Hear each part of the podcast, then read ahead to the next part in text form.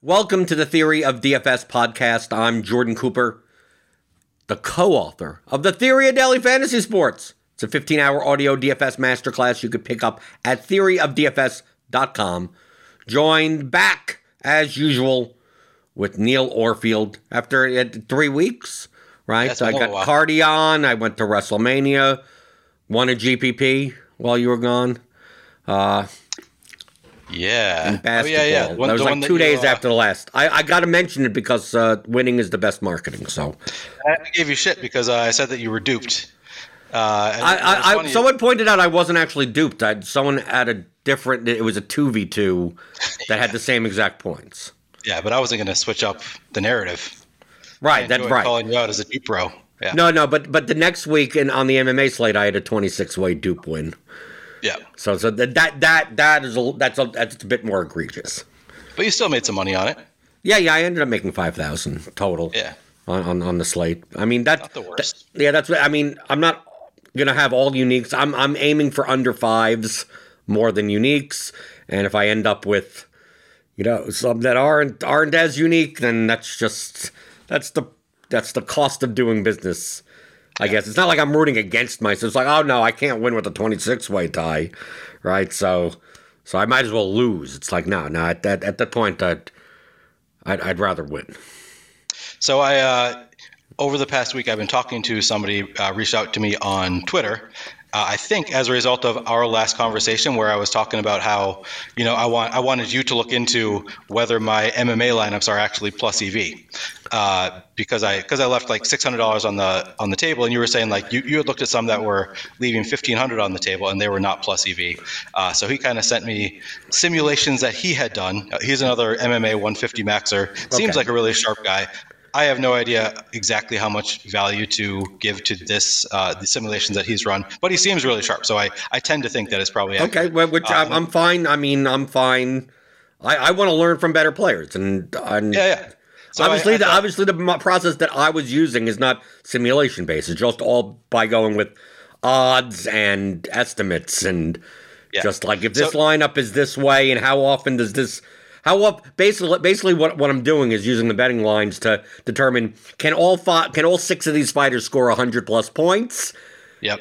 and how often do they score 100 plus points within a 50k salary cap so like obviously leaving like if you take all the six biggest underdogs how often do they win and then still score enough points that it ends up Right. being optimal but i'm doing it Yes. purely based on this fictional like they have to because some, Right, some right. slates it's 556 total and that's the winner i mean on lower scoring slates and i'm not really accounting for any of those types of things Right. So so he was he was doing actual simulations to look at the data, and it sounded like he in some ways used a lot of the same information, the same uh, calculations that you did. And uh, this is he, he had looked at a slate that was maybe three or four weeks ago, and my overall lineups were negative EV according to what he had done. But I also could see other pros in there, and yours did fairly well. You, you were near the top in terms of you know maybe top ten or so in terms of uh, his according to his simulations, his like groups of all the different pros, 150 maxers, uh, whether their lineups were plus EV. So I, I don't remember which exact slate it was. It was maybe four or five weeks ago, but uh, looked like you were doing pretty well there. So what you're doing, even according to him, I mean, and the results are speaking for themselves to some extent that your lineups are plus EV. Um, but I've got and, and I'm typically me entering in MMA. 150. So I mean, he's probably tracking. Sometimes some slates I maybe a, when when I when I see that that that getting unique enough. Like on 11 fight slates, 10 fights, I may not put 150. I may do 75 or something, you know, where it's like I, I'm just gonna run. I'm gonna run into trains too much to Yep. even try doing this. Rather than let me leave 3,000 on the table until like all these lineups and just like like if if if a 49 5 plus lineup wins, it's like I'm just like I'm basically losing all my money. Yeah. And that, I mean that was that was my strategy going into it was I'm just going to leave money on the table, get unique. I figured MMA is random enough that it was sort of like NFL Showdown that those lineups that leave a lot of salary on the table were just about as likely to win, but not as likely to be played. But clearly, that is not the case. The the salaries actually mean something in MMA uh, and sort of account for the likelihood of putting up 100 plus, you know, points on DK. So uh, I, I think I need to go back to the drawing board. Clearly, And a decision I made on this past MMA slate was uh, was a thirty seven thousand dollar swing on on on one on one decision. But I mean, I'm I'm not gonna I'm not gonna take it back because I think I, I think I do that anyway. It's it's the byproduct of my more blunt, directionally accurate approach. So Yep. you you you played this the the, the pay per view card because those are those are I did. I was uh, so I was I was visiting my wife's sister and her husband in DC. Uh, so I had and we were just moving around. I thought I might have more time. I ended up having about half an hour total to do it. So it was uh, trying to trying to get a little bit different than what I had been doing because I had seen uh, that my, my past MMA constructions were not plus EV overall. Uh, I, I don't know yet the results of this one. I know that I didn't make money, um, but I did it in about half an hour. So probably probably again I was negative EV, but who knows? Well, on this this past slate was interesting uh, because uh, in generating lineups, I saw that if you were going to play three 9K fighters, so like if you wanted to play Volkanovski, Yan, and Chimaev, the two main event favorites, and the uh, you know the the wrestling heavy big favorite, you know, in the three round fights, like Yep. the amount of combinations of that was like a joke. Right? So it's like like the, I'm I'm none of these are going to be under fives.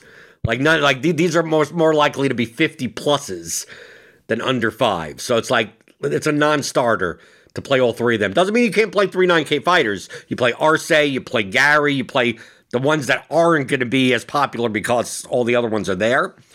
Uh, and then uh, assessing the, the the betting odds, it was another slate where uh, the likelihood of the optimal using most of its salary was very high, right? When you have very heavy favorites and Yep. and so it's like okay, so most likely I'm not playing lineups that are like under 49k, maybe not even lineups under 49.5 unless I could find some lineups like that.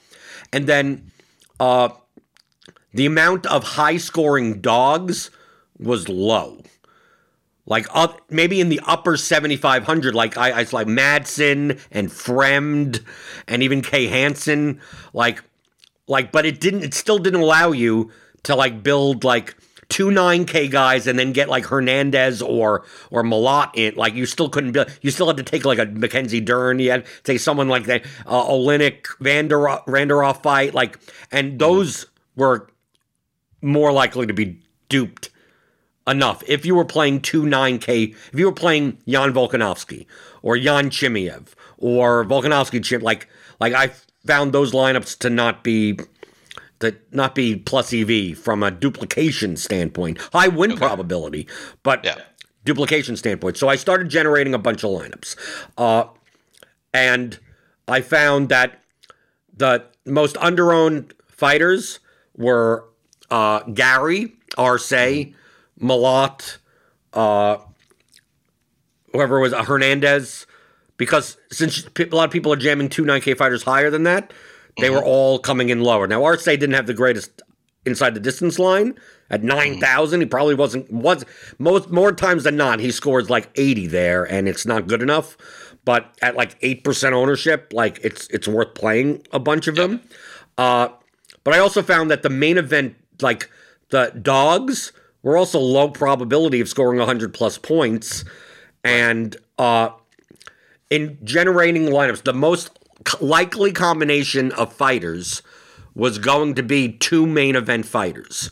So I built I I built a build because I use my leverage score to build lineups that are properly leveraged and everything. Uh I saw that unless I wanted to use a lot of Julio Arce or a lot of like Raquel Pennington, who didn't rate highly anyway because her ITD line was so low. Uh, if I wanted, or if I wanted to just avoid 9K fighters altogether, I could, I could, I could get unique there. But the likelihood of none of the 9K fighters making 100 plus points was also very low. So it's like one of one of one of those guys between basically between uh, the two main event favorites, Chimaev and Garry, the likelihood of one of them scoring 100 plus points was like 90 plus percent. So it's like I probably got to build with with that construction. So, uh, but the problem with two main event fights is that a lot of lineups are going to have two main event fighters in it. So, so two fighters going against each other? No, no, two five. There were two five round fights. Oh, okay. Right. Okay. It's it's it's not. It wasn't one main event of five rounds. It's two five rounds because it's two title fights. Uh, so I built three hundred lineups that had two main event fighters. Now it could be the underdog. It could be Korean Zombie. It could be Aljamain Sterling. Uh, and then I built three hundred that only had one main event fighter. So that the max is one, and then in all lineups would only play one of Volkanovski, Yan, and Chimaev. Because once you play two of them at like ninety three hundred dollars plus, the combinations of the other four fighters that you can put in your lineup, even if you leave thousand, fifteen hundred on the table, was still going to be duped over five, right? More likely than not. So that's why like leaving money on the table, especially in a high probability slate that it's going to be like forty nine five plus. I didn't want to build those lineups. So I built 300 of each. And then I started getting rid of the of what I deemed to be the hot, more higher duplicative ones. Mm-hmm. And in my 300 set of only one main event fighter, a lot of them were were, were good. In the one with the all, with two main event fighters, because remember, I'm and I'm the Volkanovski Yan combinations. I'm not playing, and the Volkanovski like I'm only playing one of those guys. So a lot of those lineups have Garry or Arce in it, mm-hmm. and then also have like instead of if I'm playing Volkanovski, it has Aljamain Sterling in it, right? So I'm going through all these lineups and eliminating like likely to be very much more duplicated than five, and I'm eliminating a lot of them. Right? I'm just going through nope, nope, nope, nope, nope, nope, and then the ones that that are not going to be as duplicated are ones where it's like I'm playing Tecia Torres and Julio Arce, and I'm playing uh, absurdly contrarian, where the likelihood, like I'm going to be unique with this lineup, but the the probability of 600 in this lineup is also low. So I'm getting rid of need this week. To be What? fair. Right. You didn't need it. under This, 600 this week, yeah. right, but that's like my target of like, uh, like Yeah, yeah. how often does this fighter get 100 plus? So I started eliminating so many lineups from that set, and I saw that in my 300 set where it's only one main event fighter.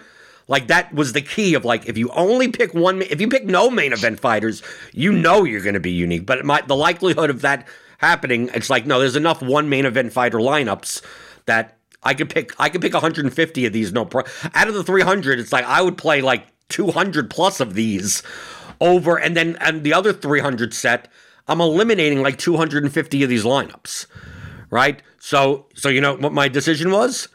My decision was is like if that's going to be the case, I'm just going to make a 150 build from scratch that only has one main event fighter in it. Okay. Right, and just curtail it from instead of trying to go from 600 down to 150. I just saw I'm getting rid of so many of these two main event fighter lineups. I don't.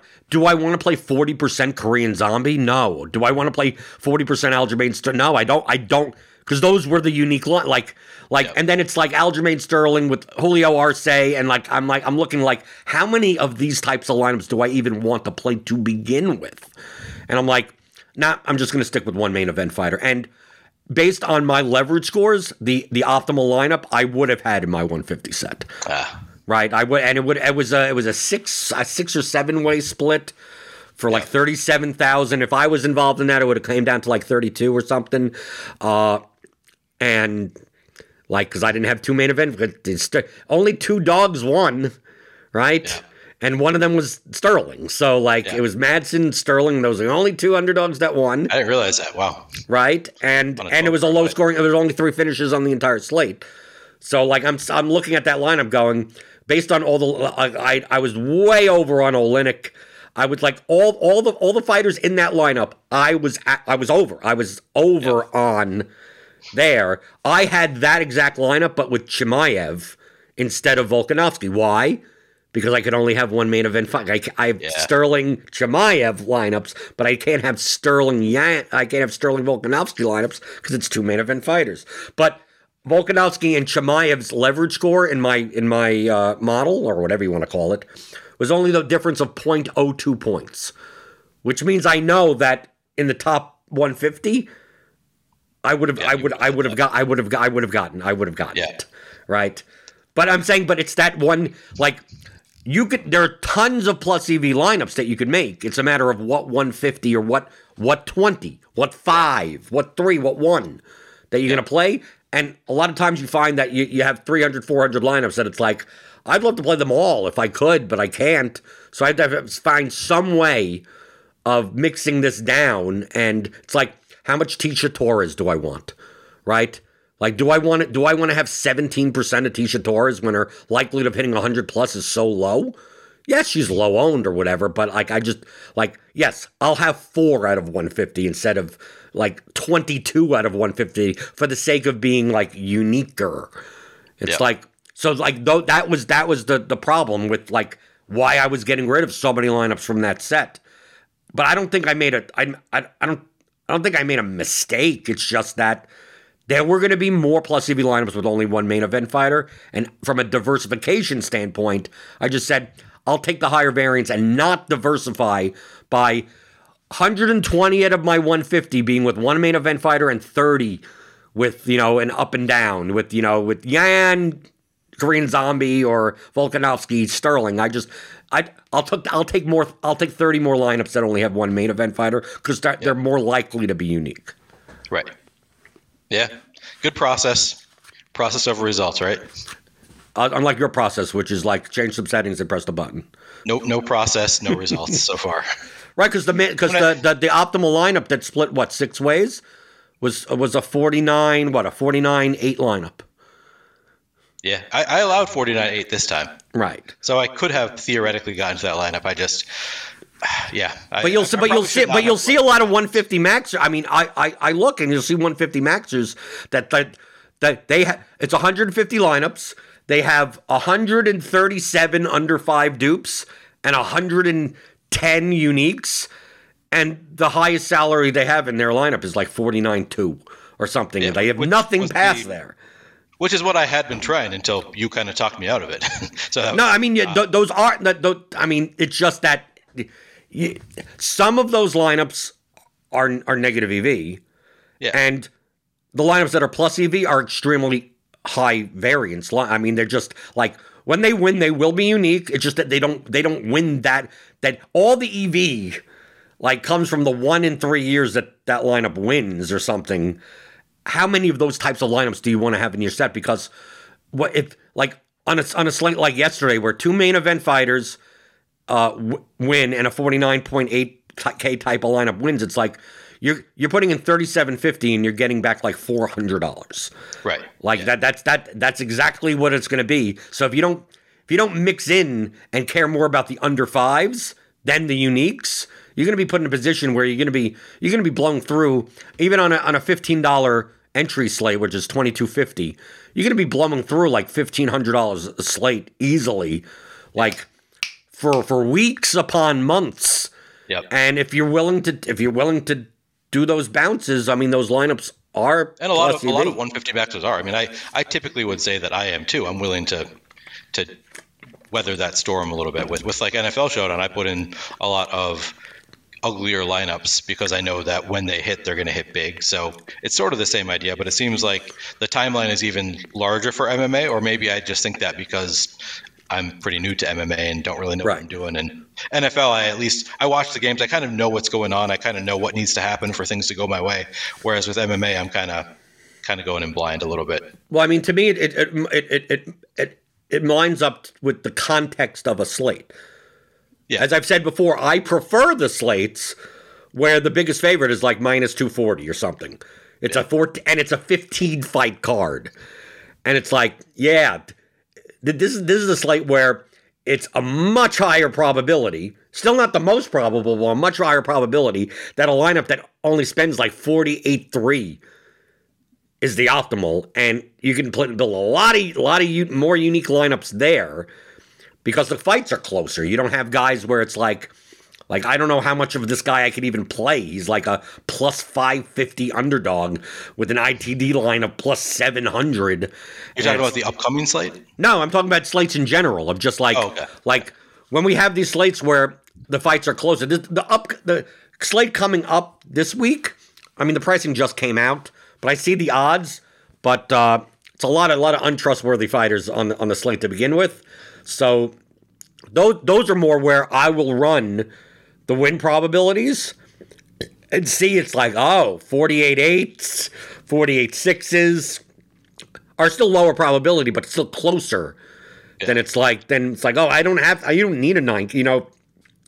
Like it's one of those slates where there's four 9k fighters and there's like there's like a, a, a 30% chance like none of them get there. Yeah. And it's like oh those are the slates where now now i may still have 50k type of lineups but that are going to be more contrarian with the other spots. But now I'm now I'm building. Now I make these 150, 300 builds where it's like, okay, let me make 150 lineups that have max 49k. Let me make uh, max 49 5k, max 50, and then start picking and choosing. Some I go down as low as let's say max 48 5 and start looking at those and then building from and then seeing what what bits and pieces I could find from from each, and go okay. Now a lot of times I'm doing that just to see, and then I build my 150 from like okay now I now I know what types of lineups uh, that I need to get, and and on those slates I I need to separate the builds because if if I if I leave max uh, the 50k and let it run, I may only get like 10 to 20 lineups that are under 49k with my leverage scores anyway, and I may want more of them. But on but on slates like we just had, where most likely I'm playing lineups that use most of the salary anyway, like I don't need to do that. I mean, I it's like okay, I see what I need to do and run it from there. Hmm. It seems to me that MMA more than other sports, you get out what you put in to some extent. Like the more the more time you put in trying to get unique with lineups that still have a high probability, the more you're going to get out of it. I mean, I guess that's true to some extent with. I think showdown. I think NFL Showdown also. I think that that. Yeah, NFL Showdown for sure is, is that way too. But I feel it. Maybe I just feel that way because with NFL Showdown, I understand it. It's something that I have played for a long time. Whereas with MMA, the fight frozen. Can you hear me? Yep, I can hear. Okay. Uh, I, I, I was totally frozen. You were totally frozen on my screen, so I don't know what was going on there. Let it go. Yeah, still here. so you so you were saying about NFL show like like like you feel like you uh, you understand the game more. Is there what what's yeah. there what's is the the things that I quote I'm putting it in quote understand about MMA doesn't have to do with like understanding the actual sport of MMA.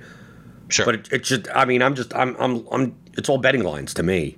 Yeah. Like, yeah. I mean, I, it's not like, it's not like work that you, oh, you need to study tape or anything. It's that, I, it's more of the time investment. Like, I, it's well, obvious, it's obvious over the, over the past six to eight months that I've sat down and said, I'm going to devote time to really understanding context and slate dynamics for MMA Yep. So I could get better, and I could probably do. I could do that in any in any sport. I could do it in golf or anything like that. It's just sure. that in looking at the CSVs the past almost two years, just I I in everything that I've I've looked at, the edge is just. I mean, the same thing for NFL Showdown. Truthfully, also, just the edge is just too big not to devote the time to. Right. So, so here, here's what I think I understand about NFL Showdown that I don't understand about MMA is NFL Showdown has a lot of correlation to it, mm. and I also understand where the field makes mistakes with those correlations. So I build in some slightly negative correlation that I know the field isn't going to do, where I can get a lot of leverage just based on you know the quarter the the field not playing the quarterback against the opposing defense, for example. You know hmm. that that kind of thing, or two running backs from the same team, three running backs sometimes from the same team. The field never does that. If you do it a little bit, sometimes you can gain some EV just by getting different in ways that I I know like kind of the probabilities of that hitting. Whereas with MMA, it's hard for me to just you know the, the lowest owned fighter is 8% owned and it's like yeah, if you just build lineups with an eight percent owned and a fifteen percent owned fighter in it, you can get different. And that's it's hard for me to kind of conceptually grasp that because those don't seem like really low ownerships on a card where there's only 24 total fighters. So it's like right, but but it is, but like the combinations, right? That it, it it seems. I mean, because we had on this past card three fighters that were 50 plus percent owned. Right. So it's like, to me, once you play all three, like how many how many combinations of the last three fighters especially with the salary ranges, could you put like I I can't see possibly playing any of these lines. Yeah, it's it's it, it, if you want to split with seventy four people, okay, go for it. Uh, it's it's the sl- the, the slates that are a little bit harder are the ones where like nothing stands like where the highest owned fighter is forty percent, and then it's like a whole bunch of like thirties, like it's a little bit flatter. Mm-hmm. But on on the slates where the, the it's much more barbelled, it's just it's just to me it's easy intuitively to see what lineups not to play. And I think that's I think that's a lot of half the battle in right.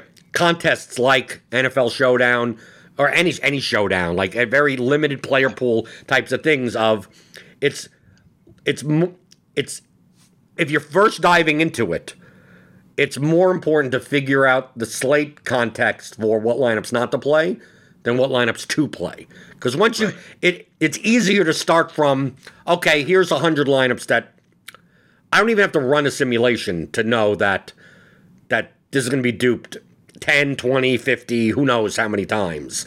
Uh, and then once you get past there, you've already you've already won half the battle. You've already, I mean, now you're getting to the point where it's like, oh, I yeah, I have a lineup that was duped 26 ways. That's one of them. But I mean, I also have lineups that are duped eight ways. I have 34 lineups that are duped, you know, four ways, three ways.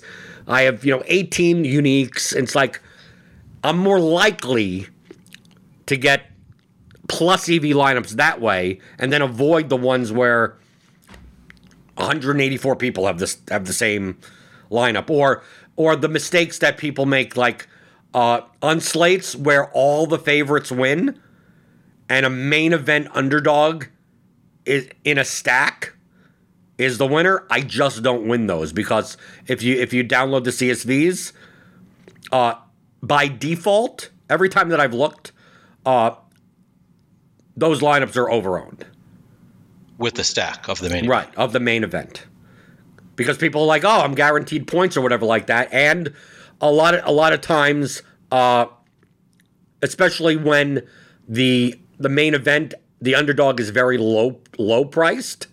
Mm-hmm. Where it's like, dude, if this goes to decision and this guy gets like 54 points, like if no other, if like if all the 9K fighters put up 100 plus, like essentially the low the the, the only way to get those in is by playing the cheapest underdog. And if, as long as no other underdogs win and score, you know, 80 plus points, that is going that is going to be optimal.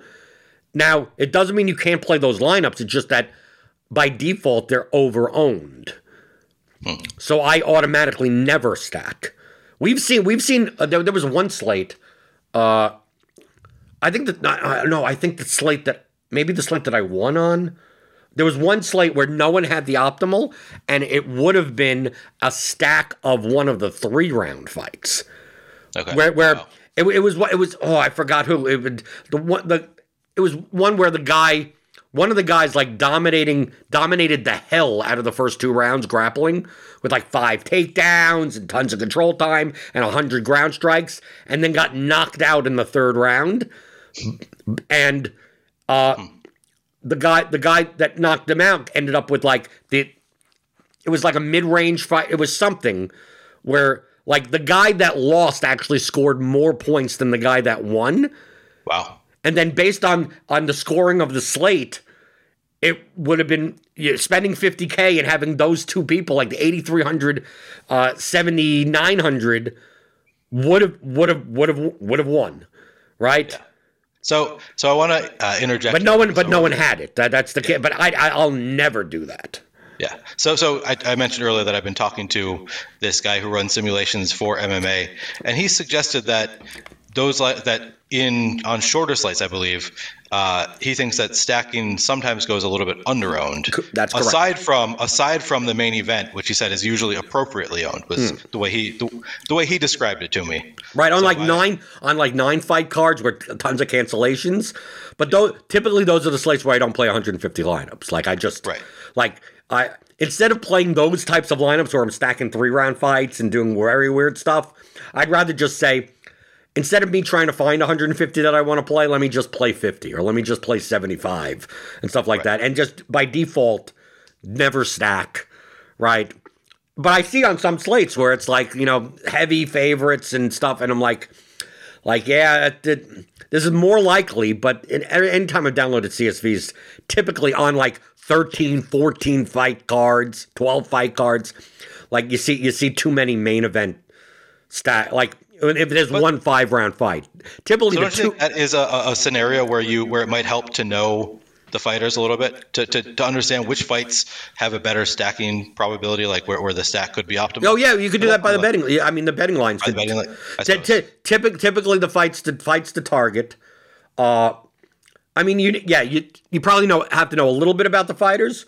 Uh, t- I mean, typically the fight that the fights that have very high inside the distance probabilities that the fight okay, doesn't go. They're not going to be both optimal if it is not inside the distance. If it comes to a decision, there's like right, a, high, like it's, it's more of like high paced fight. Like may, what you really want in the main event if you stack is a five round close decision.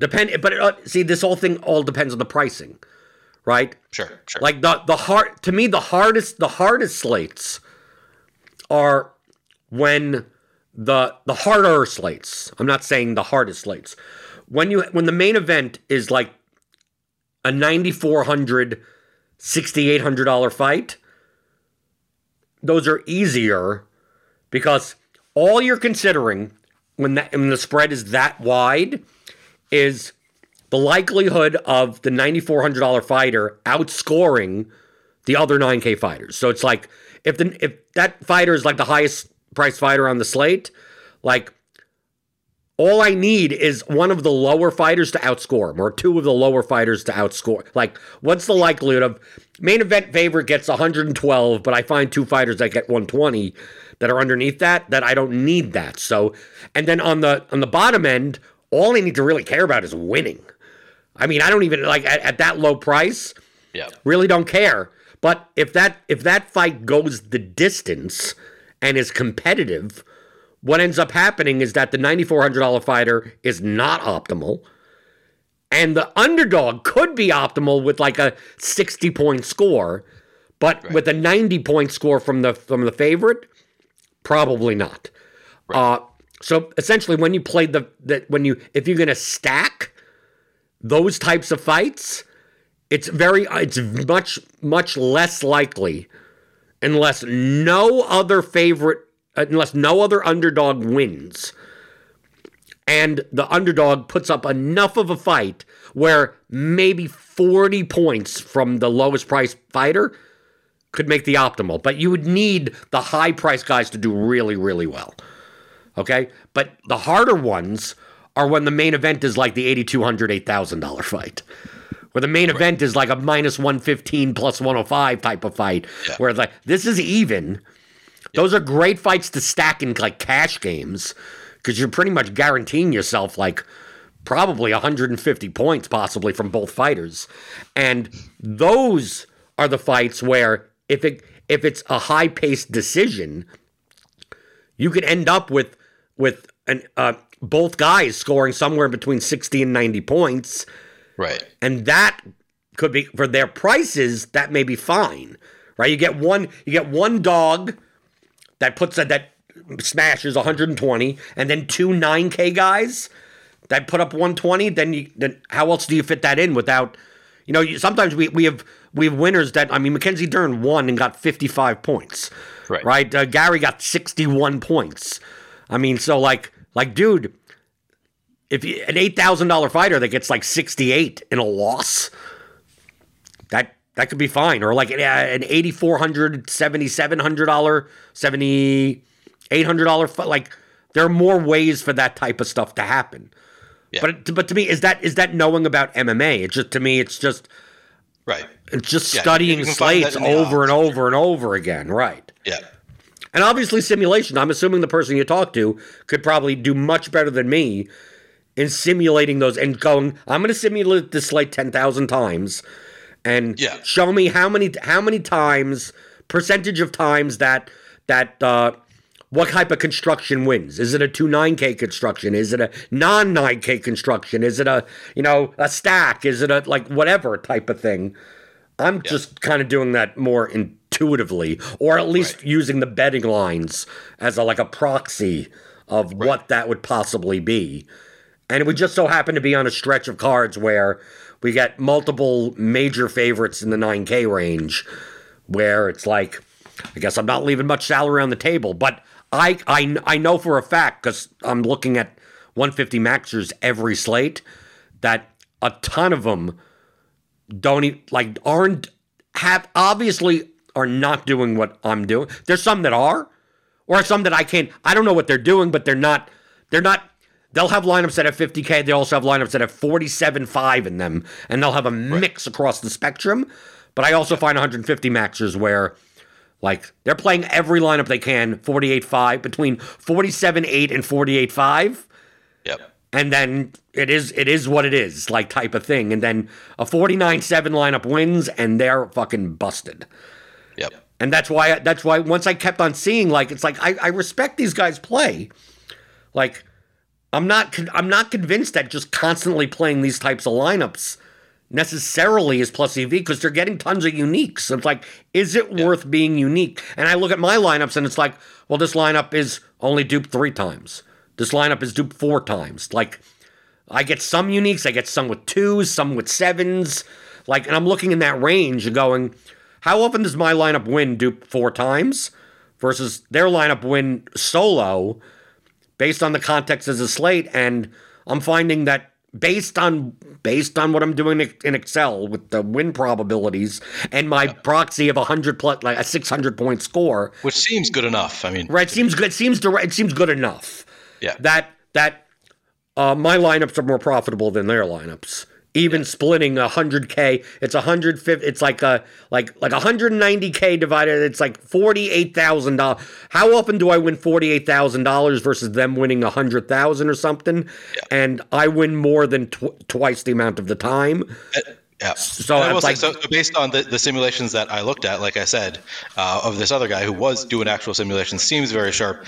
Uh, he's finding the same thing that you are, and and I saw I was I was negative E. My lineup set was pretty negative EV, and there were some really great players, some players that I really respect as DFS players who were more negative E than mine were. So And what, what was the what was the, did, did did you know like the, the reason why they were negative EV? Were was it because of was it, it was primarily because of duplication?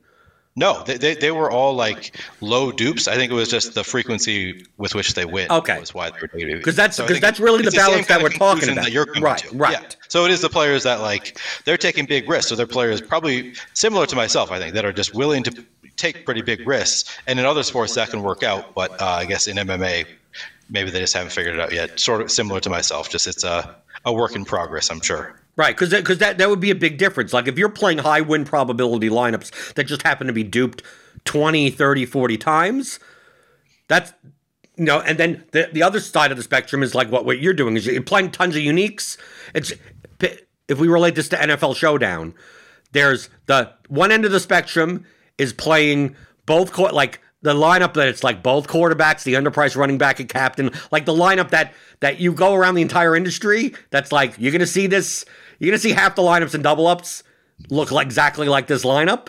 Like that would be the one extreme. Like don't play the lineup that you download and it's literally duped 4,200 times in the large field contest. And then there's the other way of like I'm gonna play all the $200 players Right. right? And it's like, yes, I have 150 uniques, and you have almost no shot of ever, ever No, being profitable enough to ever Yeah. get your money back at all. I, I enjoyed listening to, so I re-listened to your episode uh, of Theory of DFS with Nerdy Tenor, of course, leading up Right? to You you did the episode. The episode you did the uh, high stakes. I mean, Yeah. I truthfully, I think that that was that was your best episode, and I think the Nerdy Tenor one on mine was my best episode. I. Yeah, I he's just fascinating. No, but it's it, see the thing is is that what he does is not is not unique or any like concept conceptually Yeah. it makes sense of what he does. It's not like he's crazy or anything like that. I I just enjoy especially coming from a poker background the way that he describes problems and the mindset of how he approaches things is is very similar.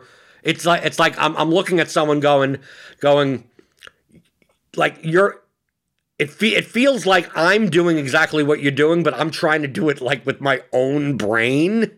Right. And you you program a computer to do it that way. computer to do it for you. Yeah. Right. So I like I like hearing him like he explains it in a way where it's like it almost it semi validates like like like Yeah. like the the fact that like finding like I, I brought this up like almost like four four or five years ago and I kept on talking about efficient ownership. Right? I'm not saying that I invented anything. Okay, I understand. I'm, I'm not, this is not me, whatever like that. But I just constantly said there has to be a way to figure out how owned the player should be. Right. And then once you figure that out, and then you could figure out what the field is going to do and exploit that. I mean, that like to me, that se- it seemed obvious to me. I had no methodology of really how to do that, other than feel, other than in running lineups and seeing what shows up more often than not, and then going, going yeah, based on this projection, you know, it he should be on this slate probably like thirty ish percent owned, and then I look at projected ownership, and he's like fourteen percent owned. Right. And I'm I like, mean, that's like that's what the boom bust essentially does.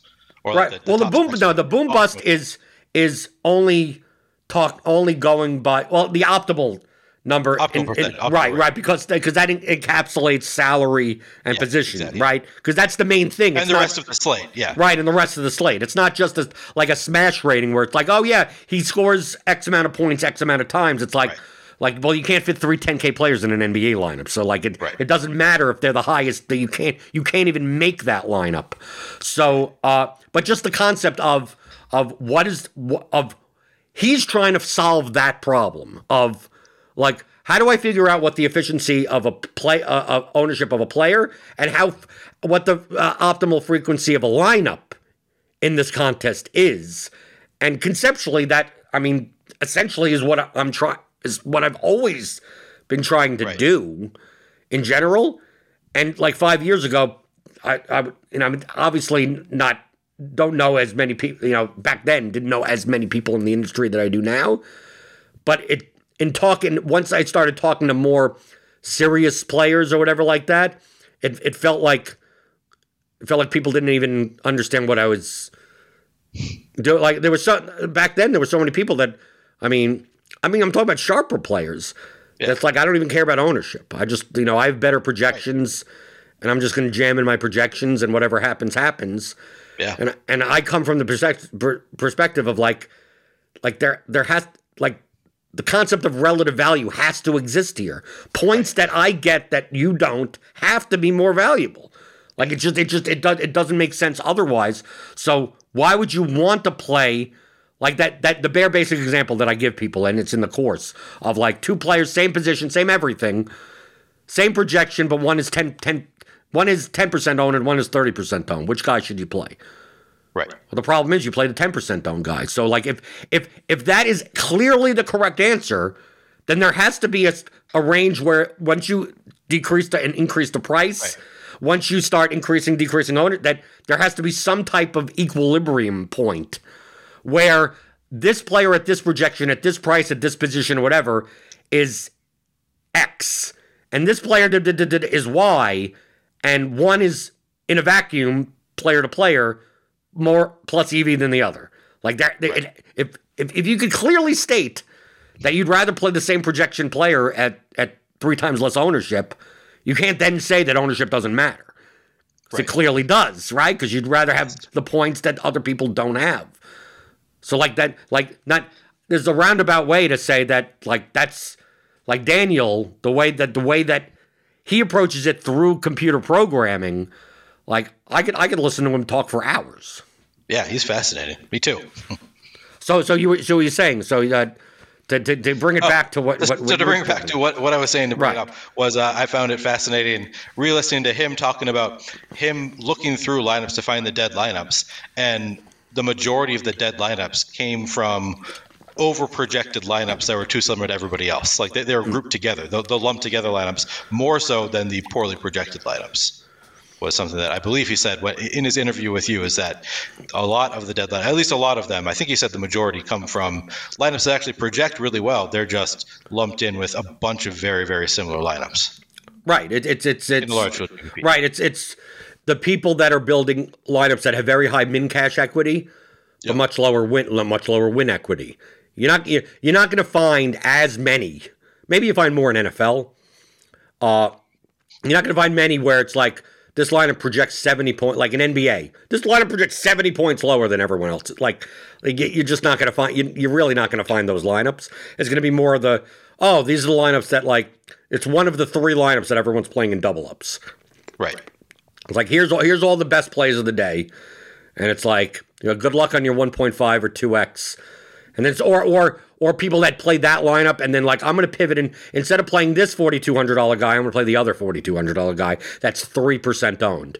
And I, I always tell people it's like, you know how that lineup wins? If your 3% owned player puts up 50 points. Right. Because your other seven spots are just, that combination exists too much. That the only way that you could win, so you're betting basically the farm on that one player having an absurdly outlier result. Not like like oh well he gets eight x. It's like no you need like he, can't just outscore the other guy by two fantasy points. By right, That's exactly. He has to outscore the other guy by like twenty fantasy points. Right, which makes it better that if you could find a lineup that projects similarly to that, but is a four v four, so you don't have the same types of combos. The ownership could even be even somewhat similar. Like that lineup would be better than that's why that's why the whole lineups not players thing of like like you could look and it's be different ownership, different anything. It's like, but this combo, we see this in MLB, right? We'll see combos like, well, uh, uh, it's a Coors game that they forgot to uh, price up and the visiting team's coming in, and it's like everyone on this. There, there's six guys. There's there's three guys on this team that's going to be 30 plus percent owned. There's two guys that are going to be 20 plus percent owned, and there's a couple of guys. Then the bottom of the order is like eight to 10 percent owned, and it's like like well, I'm I'm gonna play I'm gonna play uh, the five highest owned players from this stack, and based on the price, and then the 50 percent owned pitcher, and it's like well, yeah, I got four other spots. It's like, you know, the combo of, of those six players that you have in your lineup, a lot of people have that same exact combo. So your your other spots have to really outperform yeah. on a slate where that stack goes off. That you're better off if, instead of playing that combo, fade the fade the fucking team. At that at that point, you shouldn't play that like either don't play the chalky starting pitcher or build that team combo with like all bottom of the order guys. But the mistake, as as with with uh, Nerdy Tenor, what his findings are is that too many people play play lineups that are too correlated with your opponent's lineups, right? Rather than uh, lineups that are just like like I like how did how did you play these guys? These like like you you played the pirate stack with with three nine nine hole hitters and and a relief pitcher or something like like those lineups like it's not 2012 anymore. Like right. you're not going to see that many of those lineups. No. Yeah. So I I thought that was interesting. Yeah, I agree. That it was it was fascinating listening to his episode again because I, I remember the first time listening to it and being like, he just said a lot of stuff that I have no idea what he even is talking about. And this time I didn't feel that way. I felt like maybe I, have consumed enough content at this point that I have a better understanding of a lot of what he's talking. I mean, it's still a lot of it is obviously above my head, and it's stuff that I can't do. But at least I understand what he's doing and what he's trying to do, and kind of what what he meant uh, what, as he was talking about it. So that was interesting. Right. To, to me, to me, the most the most important conceptual thing because I typically deal in concepts yeah. Uh, that was introduced the way that the way that he described it in, in the previous episode of Theory of DFS is that exploitative versus balanced yep. type of thing. So un, like like that's why I I, I appreciated when uh, Daniel said uh, that he doesn't like the term game theory optimal because yeah. I'm I'm of a very similar opinion. What's what does that mean? Like it it it, it means ba- it, it, it really means balance. It means it really means it, uh, you know as close to the Nash equilibrium as possible. It doesn't mean yeah. that it's the best. It just means that you right. cannot be exploited. You like that's really what GTO means. It means which is uh, why I had been confused about it. So I, right. I learned on uh, when Brick was on high stakes that GTO was not the same thing as exploitative because I had assumed that that's what people meant when they said GTO was exploitative because to me that is the best way to play. Now, who I mean, who who's to say what is actually the best way to play? But I had assumed that they meant like using game theory the most optimal decision, which to me would be exploitative. Right. So I had assumed that when people said game theory optimal, they meant exploitative. That those are kind of interchangeable uh, terms, or or at least that GTO uh, or that that uh, exploitative was encompassed within GTO was kind of how I had thought it was. But so I agree with you that it's Right. Well, I mean, if you study game theory, I mean, the popular, you know, the pri- prisoner's dilemma, it's like making a decision that renders your opponent's decision meaningless, where they can't possibly exploit you, is the usage of game theory to be Right. optimal, right? To make it, in, in, in, if you're playing rock, paper, scissors, right? If you, if you randomly through rock, paper, and scissors one third of the time, you can't be exploited. It doesn't it doesn't mean you're to win or anything, but you're to benefit by your opponent throwing one too often than the other. So over the course of time, you're you're you're to win as long as you could randomly equally 33% of the time. Like even if you just did random.org, right? And just did 1 to 3 and you were able to do that and that's based your decisions on that and obviously didn't get give off any type of tell or I'm I'm getting like Yeah, if you can't right. see like th- those types of things. All you're doing is making it so that if your opponent knew your strategy and goes, he's going to randomly throw rock, paper, scissors equally one third of the time, what can I do to beat this guy? There is no, there, there, there's no way to exploit that whatsoever. At best, it's going to be a stalemate, right? But if I knew that you threw rock twice as often as anything else, then obvious then obviously I'm throwing paper. I'm trying to now shift my frequency to exploit that. Yes. Right? So if if I knew, for instance, if I knew that that you were gonna throw rock two uh, twice as often as as any of the others, what you could you could essentially throw paper 100% of the time and make money Yep. right? That's the extremely exploitative strategy of like now I could just I could switch. Now if now now you get into second level thinking.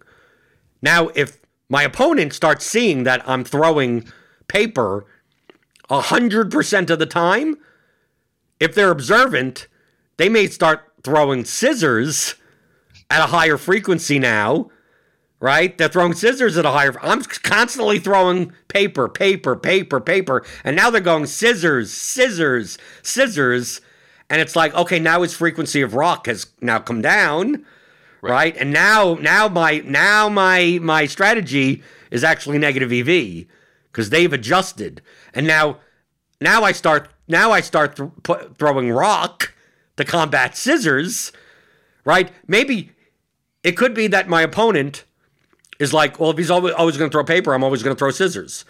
And then I start throwing rock, and he keeps on throwing scissors, and I keep up. And then now, what? How does his his frequency change? So you're constantly eh, on, on an unobservant opponent. You, it, once you find that the, how the frequency changes, you could you could be more profitable by exploiting that until the point. But obviously, people aren't now in those types of games that we're talking about. Uh, it's very simple games. People aren't dumb. Once they see that you're going to be throwing like 20 times in a row, they're going to start adjusting, right? And also, it's very hard visually without some tracking method of knowing that someone throws rock twice as often. You'll probably be able to notice if they throw it five times as often, right? Because like that. So like it's it's an unrealistic, you know, real life type of problem. Sure. But the to me, like when he when he mentioned that you know he, he wants to create like toy game type of tools, Yeah. it's like that that's now, now we're getting into the crux of what I th- this is the Yeah. shit that I like. Yes. Right? These are like the conceptual things of like like yes, yeah, I could see and it- it's very similar. 95% of people will look at the thing that he creates and goes, "I don't understand the point of this." Right? What am I going to learn about DFS here? And like 5% of people are I, I'm part of that 5% is like this will help me and like Yeah. It's, this it's this is this is the stuff that's like yes and like i created some excel spreadsheets i've done on the pregame show some like like very basic things of like, well, if you, You change your frequency. Yeah, yeah. And you like like those types and like to me that to, to me that that that shows the concepts where it's not like, well, on this slate, do I play a high price pitcher? Like let's just like if you just if you grasp the mentality of how to think. And that's Brick Brick seventy five did some of that in his Right. in his videos, his DFS playlist. He does some of those kind of games with using Excel to kind of show you those like little concepts that you can learn a lot from. So I find those kind of things fascinating. I'm, I'm also in that five percent who's like, yeah, it's that'll be really fun to kind of see what he comes up with for that. Uh, and I, I imagine that a lot of viewers of or, or listeners to the Theory of DFS podcast are of the same mind that that kind of stuff is useful. I would think. Right.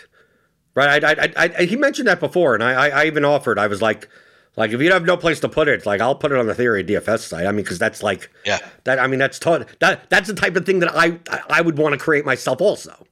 Right. It's like, like how do I make these little you know interface and it's like you move this and you move that. What happens with the different payout structure? Put in the payout structure that you know the, the contest and then run. It's like if I play this guy more than that guy, like like I can't code the back end to do that type of stuff, but I mean I can make the I can I can design the interface or whatever Yeah. uh, for that type of thing. But even with like mar like I I did one with like marbles, like you have to pick a mar like the how many marbles are in the bag. The probability, you know, of one marble coming out. Here's the payout structure of guessing the right marbles in a row. You know, like it's like, well, if you knew that you know, seven, you know, it's four, three, two, one, you know, red four, and but you know, out of your ten opponents, six are picking red. Which would and you don't know any other information, which is the more profitable marble to pick. Because like it could be that four pick, you know, red, you know, red, green, blue, yellow, and it's like, well, it could be that six red, four, you know, three blue, and you and you.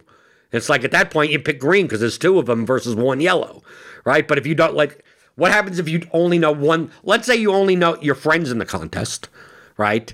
And they're colluding or something like that, and like you know that they're going to pick X color.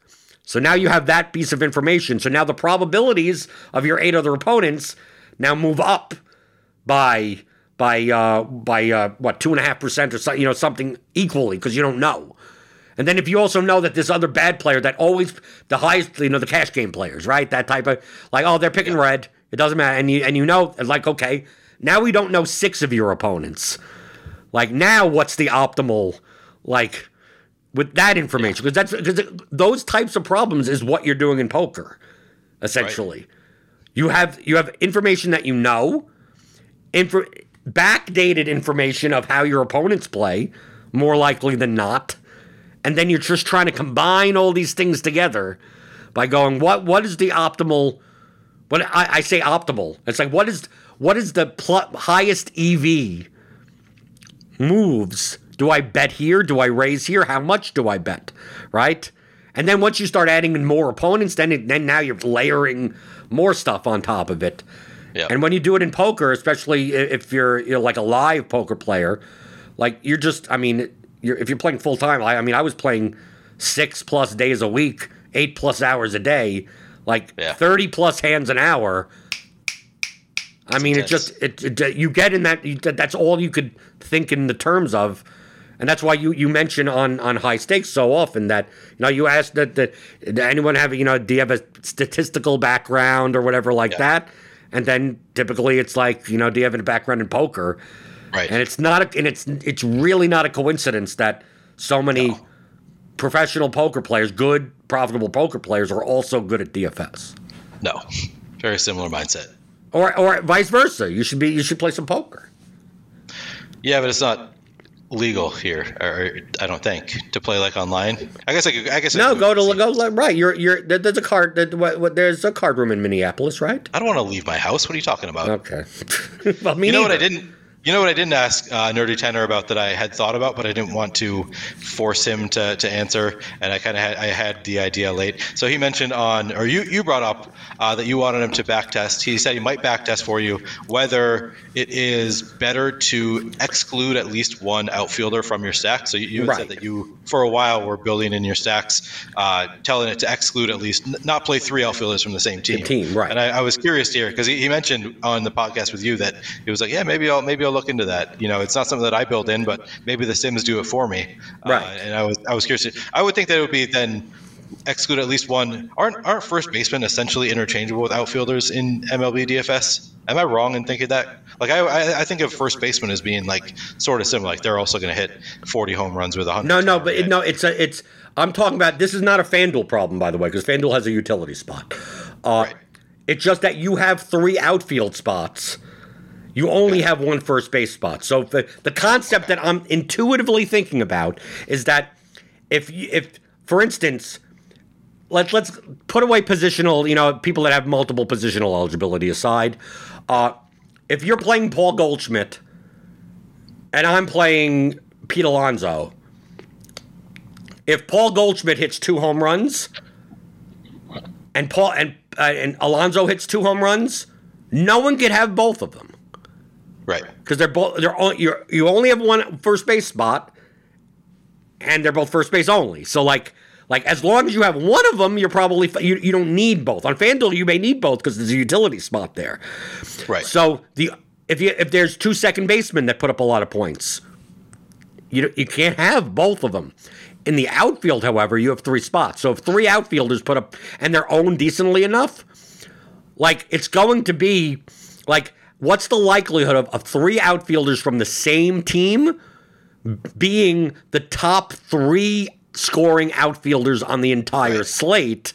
Right. And then two what's the probability of there being one outfielder that you need that that that is that you need to have that puts that hits has the 38 point game Yep. that that a five man stack you'd rather have 4-3-1 with that one guy you'd rather have a five man stack with that outfield spot open because there's so many more outfielders it's very similar to we think in terms of like on a 15 game MLB slate you stack five man because the likelihood of one of these teams scoring like god knows how many runs is much higher because there's so many more teams playing versus a four game slate where maybe the highest scoring team only scores five runs because there's only four games on the slate.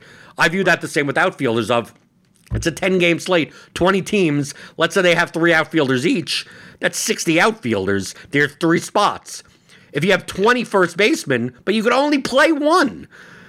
So it's like, it, what is what does it matter as much? But in the outfield, what is the likelihood of uh, of of uh, Mitch Haniger, Jarred Kelenic, and uh, and Jesse Winker or whatever, like putting up enough points in the stack that instead of playing Haniger, if you would have played uh, Kyle Schwarber, who had three home runs today, like this, how many more outfielders could have that three home run gag? So many more, especially outfield is more, a little bit more of a power position than shortstop or or, or catcher Yeah, yeah. or something. So like, I I have no way of.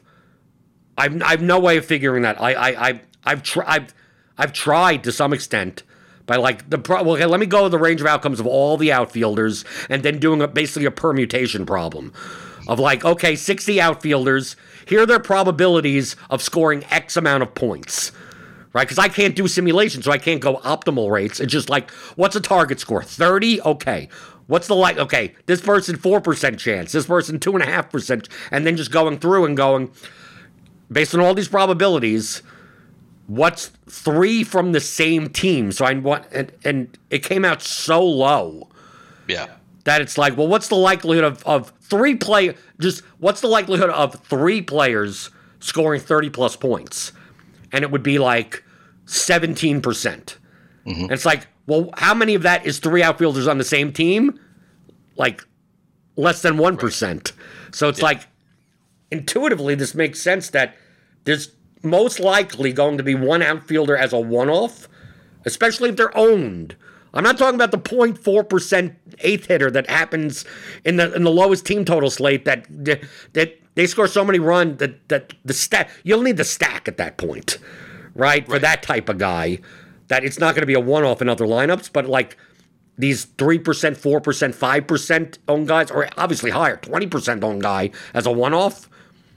Like you're gonna need him to to, to win first. So like that that that's the the thinking behind that, right? Yeah. I ha- I I can't makes- simulate it though. Right.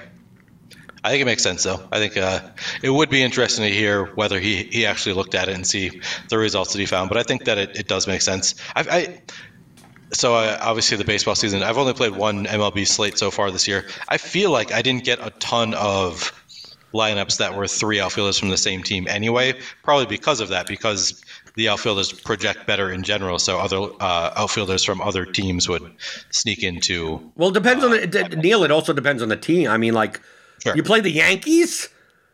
I mean, it's right. how good their outfielders. I mean, it's it, it like it, it compares to how good their outfielders are. The Angels especially since Walsh is also first base eligible. You right, get right. Walsh, Ohtani, Trout, Rendon. I mean, like, yeah, like the true. outfielders project better than a team that has like two of their outfielders bat seventh and ninth in the lineup because they're more speedster-ish type of. So you're not gonna, you're not really gonna get those types. But when it's Judge, Stanton, Gallo, yeah. like you're more likely to get three Yankees outfielders than get three Pirates outfielders or something like sure. that. So it's it's yeah. to me it's those situations of like, yeah, I'm stacking the Yankees, and I have three. I have three Yankee Hicks they have four outfielders because there's a DH. They have right. four out of nine of their batters are outfielders, and all their outfielders bat second through sixth in the order. Now I'm sitting there going, is is is this long term optimal to do? If I had to make a choice of one or the other, not comparing like a specific slate. Obviously, on smaller slates, I don't mind playing three from the same team because the opportunity cost is lower. Of course. Yeah. So, like, I just intuit, like, from just directionally act, whatever you want to call it, like, it just it seems to make sense based on the probabilities of those estimates. It makes sense that it's more likely that you'll that you'll need that one-off outfielder from a that's outside of your stack than the stack putting up enough points where three outfielders from the same team. Yet, if you go back in CSVs, there are plenty there are plenty of slates where the winning lineup in the large field GPP has three outfielders from the same team, three Reds outfielders, right? Because the Reds put up 15 runs and all their outfield, you know, all their their outfielders score, and it's not like all their outfielders scored a ton of points. It's like one scored 24, one scored 20, and one scored 18. But the seven other games on the slate, like no team scored more than four runs. And there was no out. There was there was one outfield that scored like 28 as a one-off, and he's three percent owned, and it just is not like you already have 24, 20, and 18. Like an extra four points for that price, uh, it, it doesn't fit. Like there's no 40 point outfielder or something, right. and that wins. And then, but it's how how probable is it? And the fact that I could look at CSVs and see that most most, if not all, sharp players are not are not considering this. So that that sure. that always puts me at pause to go. I mean, you, Nerdy Tenor said said it said it best. I, I love the way that he describes things. It's yeah. right at right at my alley. That if you're the only one doing something, either you're a genius or a moron. Like there's yeah. no in between, right? Because why? Because obviously, from a, from a from a free market perspective, it's like it's the same thing of like I have an idea for a, a, restaurant in, in town because there's no restaurant like this. It's like there may be a reason because people have tried and failed. Like that's why there's right. none of them, right? It's not because everyone is stupid and they didn't do this idea. Yeah. So it, I feel the same way with that type of thing of like, but it's also the type of thing where it's an if it is an error, it doesn't. If here here's here's how I view it uh, if if I'm right, I get a bigger edge than how much I lose if I'm wrong. Yeah, that's true. Right, because I'm still making plus EV lineups even with only two outfielders. I'm just locking myself out of if a three outfielder from the same team lineup wins, I can't ha- possibly have that lineup. And how much of a leak is that? Not as much. But if I'm playing, if I'm if I my the frequency of my lineups that don't have three outfielders from the same team in mind is much higher than the fields, exploitatively, right? I'm gaining. So if I am right, I gain more, and if I'm not right, I, I don't lose that much. Doesn't that yeah. that that makes sense? Was that was that, that a good way of explaining it? Yeah, no, I think that makes a lot of sense. Yeah, because you can. I mean, maybe you'll occasionally you'll be blocking yourself from the best lineups or from you know stacks that have that go completely off with all the outfielders doing the majority of the work. But I, I, I agree that you're probably losing less if you're wrong than you are gaining if you're right. Yes, I think I think that makes sense. Right. It, it, it, In uh, this example, not not right. in every example, but in this particular example. I, I think I think in the, the the other end of the spectrum, I think uh like for here's something that that you don't see sharp players do in uh, MLB for for larger slates. Not I'm not talking about three gamers. That playing a batter against your pitcher. yeah. So let's say you erred on the other side of saying, I think there's a there's an edge in allowing one batter against your pitcher. As- You know, you go, you look, especially in the beginning of the year, pitchers are only pitching 80 pitches, half the game is against the bullpen, and going, I'm going to purposely put a negative correlation into my lineup, right? Because this batter is probably going to be facing my pitcher twice, mm-hmm. right? Maybe even three times. And it's like, how much edge do I get from having more a more unique build? That's like you're not going to find much, many lineups that look like that in the contest. How much edge do you gain by doing that in baseball? Probably very little, Yeah, I would say not a lot. right? So and if you're gonna have unique lineups anyway. Right. And if you're wrong, if you're like, no, the negative correlation is definitely worse, right, than having three at bats against that because if he hits two home runs off your pitch, now your pitcher's dead, right? And if it, like, like, well, what happens if he gets two at bats versus the bullpen? Like, how much is that worth? Like, you're more likely to have too much downside in doing that than the amount of edge that you gain from Yeah. I from do- that's a good that's Right. a good counter example. Yeah, I agree with you that even if you are right that there, that people underplay the pitcher against batter in a large slate, you're not going to gain a whole lot. So yeah, I, I think that's a good counter example of where it's not worth trying. I, I, I I like these conversations. Yeah, these are interesting conversations. If, if you consider uh, this this podcast to be a conversation, most of the comments are, "How come I didn't let Neil speak for that long?" I feel like I spoke uh, a good amount this time. I tried to. I tried to, you know, get more get more words in. Yeah, you time. get your shit in. You, you since the beginning, since you started, since you came on in the beginning, you, you've been able to get your shit in. And there are, there are weeks when I'm I don't have as much energy. I'm not really ready. I'm not prepared to interject. I felt like today I was a little bit more energetic. I've been putting together this chair for the past hour, so you know just. Oh, is- oh, is that a new chair? already? Oh yeah, this is a brand new chair. It's uh, Secretlab. I uh, I saw in my interview with uh, RBX88, he had a Secretlab chair, and I was like, that chair looks extremely comfortable. So I asked him about it and got a recommendation from him, and just put it together. And so far, I like it. Is it comfortable? It is, yeah. I, I've I've I've thought about getting a gaming chair, but it's like it's chairs are so like to me, like I I don't I don't mind I, I could buy anything else like sight unseen, but it feels like a chair is at at the price point where it's like Yeah. I don't want to spend four hundred dollars and then be like I don't I, I don't like right I don't like the chair like can I sit can I I'd rather go to Office Depot and then they don't have those types of chairs and and the main okay so gaming chairs in general like what what makes it comfortable Uh, this one it sort of uh, forces you to have good posture to some extent. Like it's a little bit more upright. Uh, it's also pretty soft. You can lean back. Um, I don't know exactly what makes it comfortable. It's uh, doesn't feel like there's something creeping up my ass. Like sitting on hard chairs while, while I was uh, visiting all weekend, and your you know your butt kind of gets sore after a while. I don't feel like this is going to happen with this one. Pretty soft seat. So How how's the how's the ventilation? the ventilation. I don't think there's a lot of ventilation. It feels like it's leather or pleather or something. Okay. So I don't think there's going to be a ton of ventilation. Okay, because like my chair, like I like the chairs that like I have a chair. It's a I like mesh. My, my last chair was mesh, and I, I actually really liked that chair, but it started falling uh, falling apart pretty quickly. Oh yeah, my, mine. I, I'm missing an uh, an armrest on one side, Yeah, right? Which it doesn't matter. I, I mean, I'm I don't rest this my might be a better much. this might be a better winter chair than it is a summer chair. I'm probably going to be super hot in the summer, but uh, so far it's, it's comfortable. Right, but I like I like like the mesh chairs. It fe- it feels like it's like it's like ergonomically Yeah, enough, No, and there's actually- I- I venti- and really like like and, and summer, it doesn't feel like it, I would get sweat there because it's it's. I mean, you could see through it, and then the back is also mesh. yep, right? And then it leans back, and it just feels like. But the thing is, is that it's not. A, it's not. It doesn't have a high back or anything like. Like it's it's not it's not one of those that's like straight up oh. type of things. And it's like it would would would that be better or do I just I prefer this style?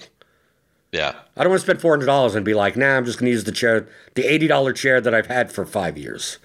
I, that, that's the risk I end up. So part of the reason that I did this is, uh, so I had a mesh chair that I loved, and then my parents were over one day, and my mom saw my chair, saw it was falling apart, and she was like, "Oh, well, we're actually getting rid of our old office chairs, and they're really great chairs. They were not heavily used, and I remembered having sat in their old office chairs that I that I found them really comfortable, and I was like, yeah, I would take one of those chairs. I'll, I'll just sub that out. So I, without thinking about it, I, I gave them, or we got rid of my old chair. They brought one of their old office chairs here. And it turns out I no longer find those chairs comfortable at all. So for the past like three months, I, I got rid of my mesh chair way too early when I still loved it uh, or, or, still liked it, but it was kind of falling apart because I thought I remembered those chairs being really nice. And then I sat and it was creaky. It's not that comfortable. It's just like I feel like my back hurts all the time. So I, I was ready to make a switch. So I just ordered this after after Geo gave it a high recommendation, said that yeah, it's the most comfortable chair he's ever sat in. I thought okay, I'm willing to take that risk. At least I have a recommendation from somebody I know. Um, and so far, I feel like it's nice. People, people, now people recommend those types of chairs. I mean, I see most DFS players yeah. Kind of have those types of, but it's like, it's one of those things like, for for instance, uh, I can't wear Nikes at all hmm. because my feet are flat. My feet are flat. Okay. Yep. So I t- like my, my whole life. I mean, of course, I came from like kind of the punk hardcore scene, so I was used to wearing like Vans, Airwalks. Anyway, okay. but skateboard shoes are intentionally flat because that's to keep your feet on the skateboard. Even yep. though I didn't skateboard, but like you know, like when I'm 12 or whatever, it's like, oh, I'll go to the shoe store and, you know, with my mother or whatever, it's like, you know, cheaper Nikes or whatever. It's like, it's uncomfortable because I don't have an arch and the whole thing is a fucking arch. Yeah. And it's like, well, every, all, everyone else is wearing Nikes. It's like, well, it just, it, yeah, it's highly recommended for someone that has an arch in their foot. And then they probably look, someone like that would look, that has a high arch, would look at, at Vans and go, I don't know how you walk in these because Right. They're like, how do you walk that flat? And like, because my feet are, because that's the way my feet are. So like, I view those chairs, especially like I, I do have a spinal condition. Like that, that the, the whole point is, the whole point is that my spine can't be in that posture. Right. So I'm like, do I spend four hundred dollars to find out that I can't even lean my neck back to hit the fucking back anyway? Right. That so what's the fucking what what's the fucking point to begin with? This is like, oh, yeah. now I have a chair that has a flat back that it doesn't even matter because I'm hunched forward. I'm, I mean, I yeah. can't do anything you other than be that. Chair. Right. Yeah. Well, it's comfortable for me. Comfortable enough so far. Right. We'll, we'll see if I still like it after a few days. But uh, you know, I've got it. I feel like it's gonna stay together at least. I think. I does it have the heating stuff? Does it we'll have see. like? Does it heat? No. I saw. I've saw. I've seen somewhere like you could heat the. I don't know. I thought about getting a chair. Did Did you get the the the three hundred thousand crown thing, right? I thought I thought about getting a chair for that. That was kind of what. Yeah, that, that's. I, like, I oh, literally I was, looking at that also. Yeah, they had two chairs. They had two chairs available or something. It's like, yeah. what? Why don't I just do this and get the worst case scenario? I just got a free. I got. I, it's essentially free to some extent. Right. Yeah. but then I gave then I gave the thing to my wife, and she she wanted the fucking HD photo printer. So I okay, there. I mean, it's one of those things where if I really wanted, if I wanted the chair, I would just fucking buy the chair. Like I'm not getting a free chair. Like I view the three hundred thousand crowns as, I it's like 350,000, 350 bucks. Right. It just has to be spent on this in the store. So just don't buy something for the sake of buying something. It's real money. It is. Yeah, I, I ended up buying something for the sake of to some extent. So so I got a new iPad uh, which I have sort of wanted a new iPad just because my old one is so old and not that great. But it doesn't even come with uh, with phone capabilities of mm-hmm. connecting to the phone. So uh, I don't know. It's probably not not even a huge upgrade. I'll probably never use it. But it was the last day I hadn't found something. I told my I gave it to my wife for a little while, and she you know couldn't find something that she really wanted either. So she was like, "You should just buy something." so on the last day, I was like, "All right, I kind of want an iPad. I guess it's uh it's a good enough value. A lot of the stuff in there are like twenty dollar items. Like I don't want to waste this on a right. That's the that's the. Gotta, like, I told I told my wife I purposely I purposely said put the minimum crown to be two hundred thousand.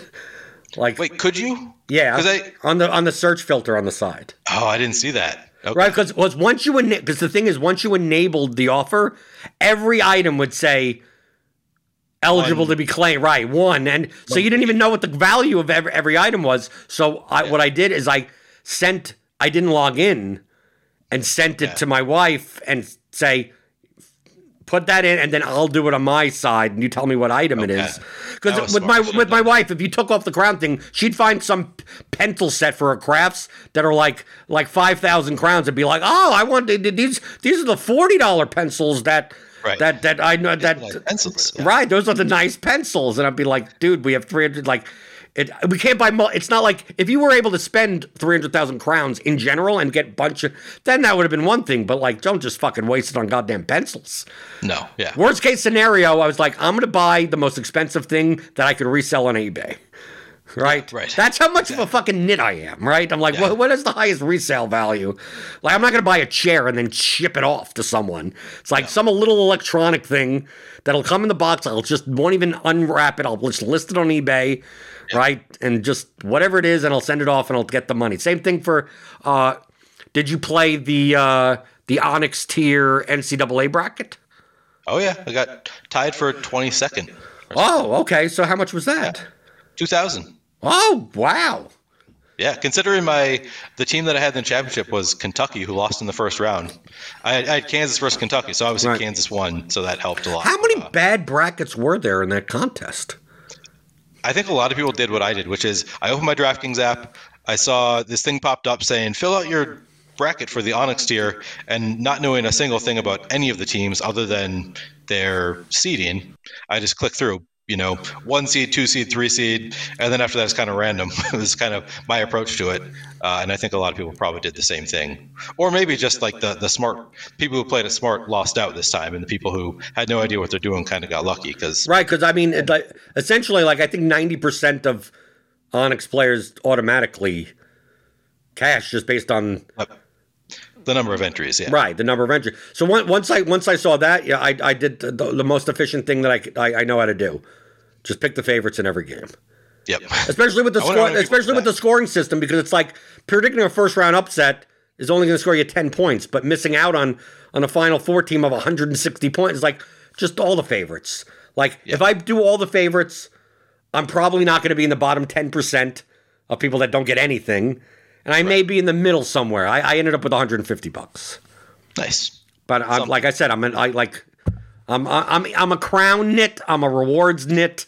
I'm just Yeah. like, what's the easiest way for me to get? Like I I won 14 cents in the WrestleMania one in the the pools. Because I, they were promoting that, so I'm like, ah, okay, who's gonna win this, and what's the finish, whatever, like that. I'm going, okay, it should be then, blah blah blah blah. And of course, it, wha- whatever. It, I mean, you're competing against like thirty five thousand people, like just whatever. And it turns out that I won 14 cents. It's like, okay, okay, I'm, I'm, I'm, I'm glad that, that that that made up for the sixteen dollar margarita at the stadium, right? Right. nice. Well, I'm doing my first uh, my first MLB show today. Oh, okay. Oh, what on I'm doing Awesemo? shows at Awesemo. Um, Okay, MLB is so much easier to discuss strategy than than NBA Yeah. when So I, I I haven't looked at it at all yet. I feel like I should sometime between now and when the show starts in two hours figure out like which stadiums are the best now and figure out that kind of stuff. just look at projections. But I'll, I mean that's that's not how the way I play is. I'm typically just looking at uh, top stacks tool. I mean that's Right. all I look at. Top stacks tool, top pitchers tool. I don't even look at the projections. I just look at the stacks. So it's uh Right, because the, the rest of the lineup is just going to be filled out with whatever the whatever. I mean, the projections, yeah, the, the projections do it for me. I don't need to look at the projections because Right. they're just going to build the best lineups for me. So, so what are you going to say? Are you going to be like me? Just look at the projections. There you go. Yeah, I'm, probably going to say, I mean, so, so my thinking is I'm probably going to talk about which types of lineups I want on this kind of slate. So if it's a large slate, I'm going to want a five man stack on DraftKings, 4 4 or 4 3 on FanDuel, that kind of thing, more so than. And then I'll probably get questions about individual players. And at that point, I'll look at the projections. Right. Um, But also like Tomorrow- the types of like the types of line. Can you build two stud pitcher lineups, two cheap Right. pitcher lineups? Can you pay up for the Dodgers stack? Can you like like the construction questions of like yes, Yeah. th- this stack has not. It, this team has a five point eight implied run total, but in order to stack them, they have a DH that's a first baseman. So you have two players that are at, on DraftKings that are both first baseman. It's hard to stack this team like just the way that positions go around. It's like like yeah, they're they're they're good, but they may actually be less optimal. You may play some of them, but like like to me, it makes it more interesting that way than NBA, where you could be on at five o'clock Eastern and be like, you know what? Anything that I say an hour from now may mean nothing. Right. Yeah. NBA, I, I told them I couldn't do live before lock. For baseball, I am doing live before lock. I don't think I'm going to have any issue creating lineups while doing a show. It's just so easy. Um, but also in the in the short term, so tonight we have it's actually leads up to lock, but because of the uh, conflict with NBA, a lot of the live before lock shows are going to be. Uh, two or three hours before lock anyway, so shouldn't be an issue. Uh, yeah, because you could do you could probably do MLB even with some of the West Coast teams with projected lineups. It's not going to change. Like Right. the top stacks, the stack percentages, unless like you know Trout sits or like, and typically that's on Sundays if anything. So what? So so so Awesemo's what? So they're doing like four like a four o'clock. MLB Yeah, something like that. I, I actually haven't looked at the exact schedule yet. I know tonight. You're on the show and you don't even know what time it is. Two thirty, I want to say two thirty to three thirty, something Okay, like that. so, so that's cl- so you Yeah. got to get out of here then. I, I'm actually. Uh, I have a meeting in one hour with uh, to, to discuss the kinds of things I want us to talk about uh, on the baseball shows. What what what How what to, kinds how, of how to structure how to structure the oh, the shows, I for the format of the show. Yeah, right, the right. Like what types of things? I don't know. Baseball. talk about gonna be- chairs. You could talk about chairs. We could. We could talk. I mean, you can go off the rails. We do it all the time. Um, tomorrow, I'm going to be hosting, so that one is going to be interesting. I, I've never had to host a live show before. This will be so. I'm, I'm hosting the the uh, high stakes podcast, but that's just it's not live. I'm not fielding questions or anything. Tomorrow's going to be my first time. I'm going to have to be like trying to read chat while discussing things. I don't know. We'll, we'll see if I can handle it. I'll Right, and, and and weeding out the people that are stupid right. in the chat. Yep. yep. Welcome to my life. Yep. Just discuss chairs. That see, it's it seems it's it, from what it looks like. You went with the chalk chair, I did. Yeah, I definitely did. and I have a leverage chair. Yeah. Right. I think that's a good description. I'm a I'm a chair contrarian. You I'm are. a I'm a you could call it a chair trarian. A, cha- a, a chair tra- I'm not going to make that the title. It's going to be something. It's going to probably be chair contrarian. see the wheels turning in your head. I Right. I'm trying to get the two gonna- words together, and that it really doesn't. It kind of doesn't fit. Kind of Yeah. close. Close. Close. It could it's fit. close. Yeah. Okay, so uh, Neil, people could find you at uh, Player Q DFS on Twitter, and high stakes. You uh, the, the the the good thing about your podcast is that it has its own feed, it does. Yeah. right? So if you if you subscribe to you go on iTunes or wherever, search for high stakes DFS, you will find it.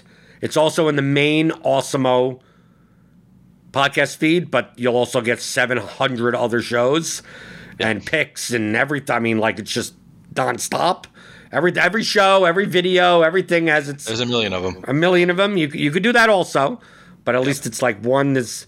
The thing is, is that that your show a lot of times comes out way earlier on the main podcast on the main Awesemo feed than on the on your on the high stakes feed.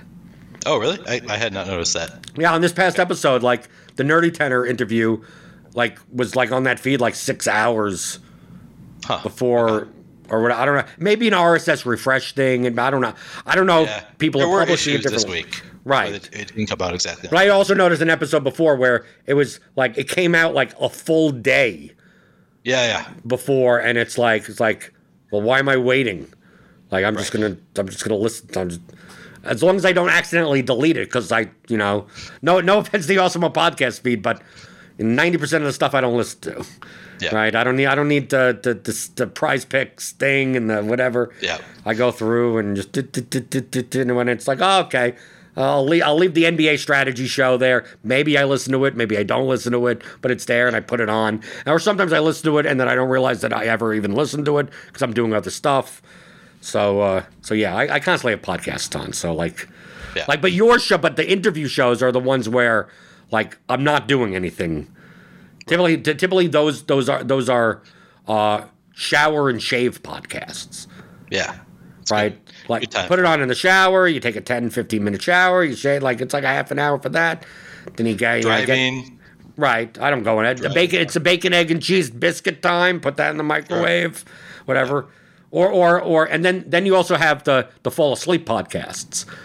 The fall asleep podcasts are typically podcasts that are are uh, interesting, but too long. Okay.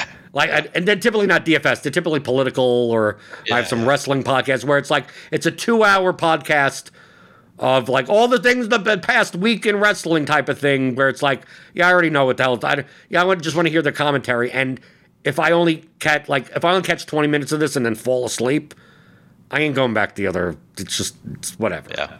I don't have those because I would not fall asleep if I'm listening to something, but uh, it's an interesting idea. Yeah, It wouldn't work for me, but Yeah, my pot, my my my my pocket casts. If I it it it's probably scary. It, it just there's let's see stats. Since uh, July 27, 2016, so that's almost six years. I've listened to 610 days worth of podcasts. wow. that is an insane amount of podcasts. Okay. I've, I've spent I spent uh, almost two years listening to. And that, and that doesn't count the time that you are doing podcasts. right, So, right. That yeah, but also, but I also have this podcasts. this the save. No, hold on, because of variable speed. Because I listen to podcasts at one point two. Yeah, sure. Uh, I've saved 121 days, okay. Nice. and from uh, from trimming silence, which is a, a feature. So, like, if there are pauses with no audio, like it just cuts those off. I've saved 72 days wow. of Right. of just making sure that if there's a pause, just like talk a little bit faster. And 44 days worth of skipping. Nice. And that's not audio. That's I, I just walk around, I go around my house and skip a bunch. Uh, so so obviously I'm I'm a hardcore podcast listener, I can tell. Yes. right? Because it's just on all the time. It's just on all the time. Like that's why it's like 600 days worth of podcasts. It's not me like listening intently to podcasts. Right. Right. Yeah. It's not the only thing you're doing. Right. That's like like okay, podcasts are on eight to twelve hours a day, and maybe two to four hours of it is in, in intentional listening. Yeah. But you are but high stakes is one of those intentional listens. Appreciate that. Right.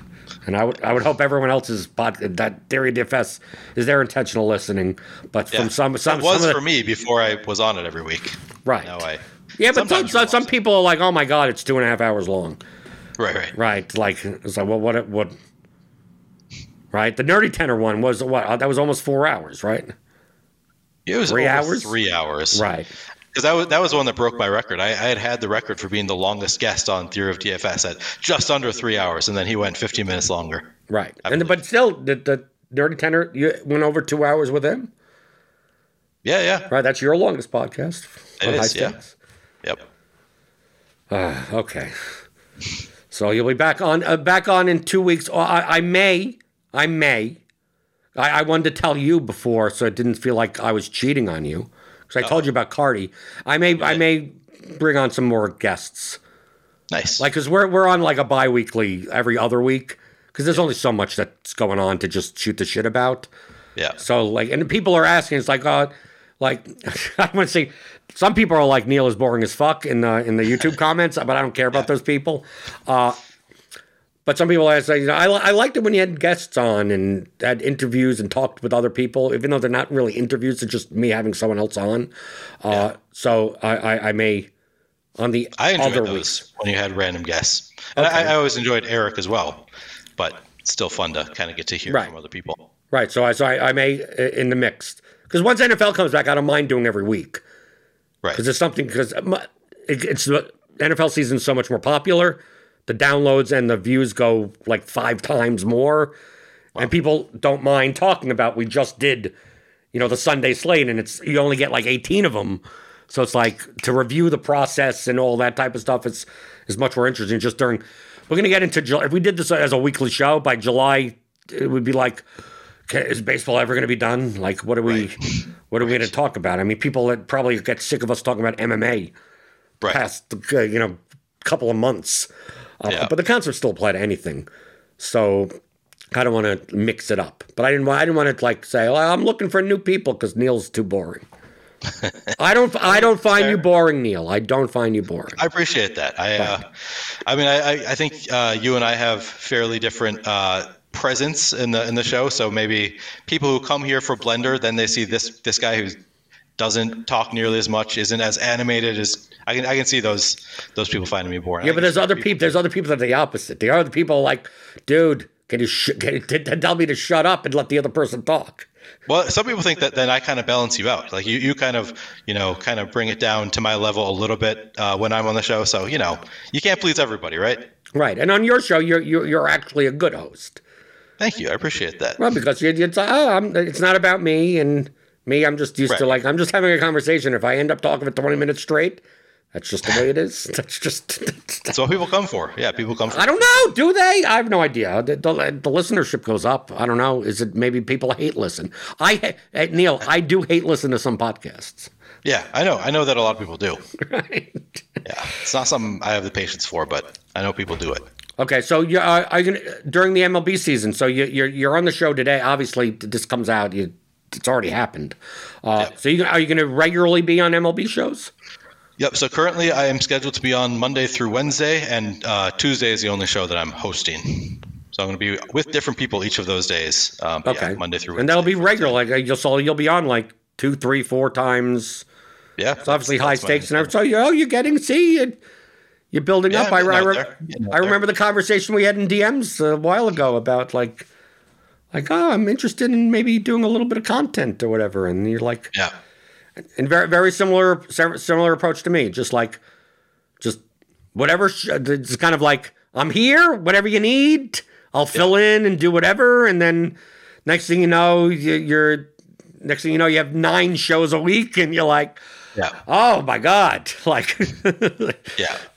didn't get And I'm, I don't think that I'm at the point where I want to be ramping up too much. Like th- this to me, hearing that they want me on three days a week, I'm like, yeah, it sounds about perfect for me. Just like three three shows about baseball, and then I'll do high stakes. I'll do this show every other week or so, um, and then that's. I don't think that I'm uh, really wanting to do full time like like a lot of people. I, I don't understand how people can do this all day every day. It seems like it's to me it's taxing to do it too much, but it seems like a good a good amount of content for me for now. right and, and eventually if you get to that point this will be the first show that you drop I mean, it's the only one that doesn't pay me. Right, that's exactly that's exactly the point I was going to say. But I It'll be the enjoy- but I type of thing. It's like, show, so I don't know. unless unless you're going to pay me, uh, I'm going to do the other stuff. Yeah. no, I enjoy it. I enjoy the show. There's no pressure, at least. Yeah, there isn't. Yeah, that's true. Right, there's no pressure. There's no like, oh my god, it was a horrible show, Neil. I'm going to I- have to I let you go. Prepare for this show. All the other shows, I feel like I need to prepare ahead of time because like they're paying me, people are watching. To, this show, you don't you don't tell me what we're going to talk about, so there's like no mental preparation Right. for doing. There's not even a mental preparation, even when we connect. Even it's kind of like you connect, and I go, "You ready? Okay." We don't even say hello Right. to each other. Right? No, Like, yeah. You good? Okay. I'm right on. Yep. Right. Well, that's the, that. That's what this type of show is. so great, we'll be, we'll be getting some more more guests on. I may tweet out like some if you have suggestions. Right. Feel free to tweet at me for obviously people that have not been on the show on the show before, or unless you want to see someone again or something like that. Uh, so just tweet at me at Blender HD or email. You know, uh, questions at theoryofdfs.com. You could always submit questions or ask me anything you want to that email address. And as always, if you want to pick up the Theory of Daily Fantasy Sports, it's a 15 hour audio DFS masterclass that you could find at theoryofdfs.com.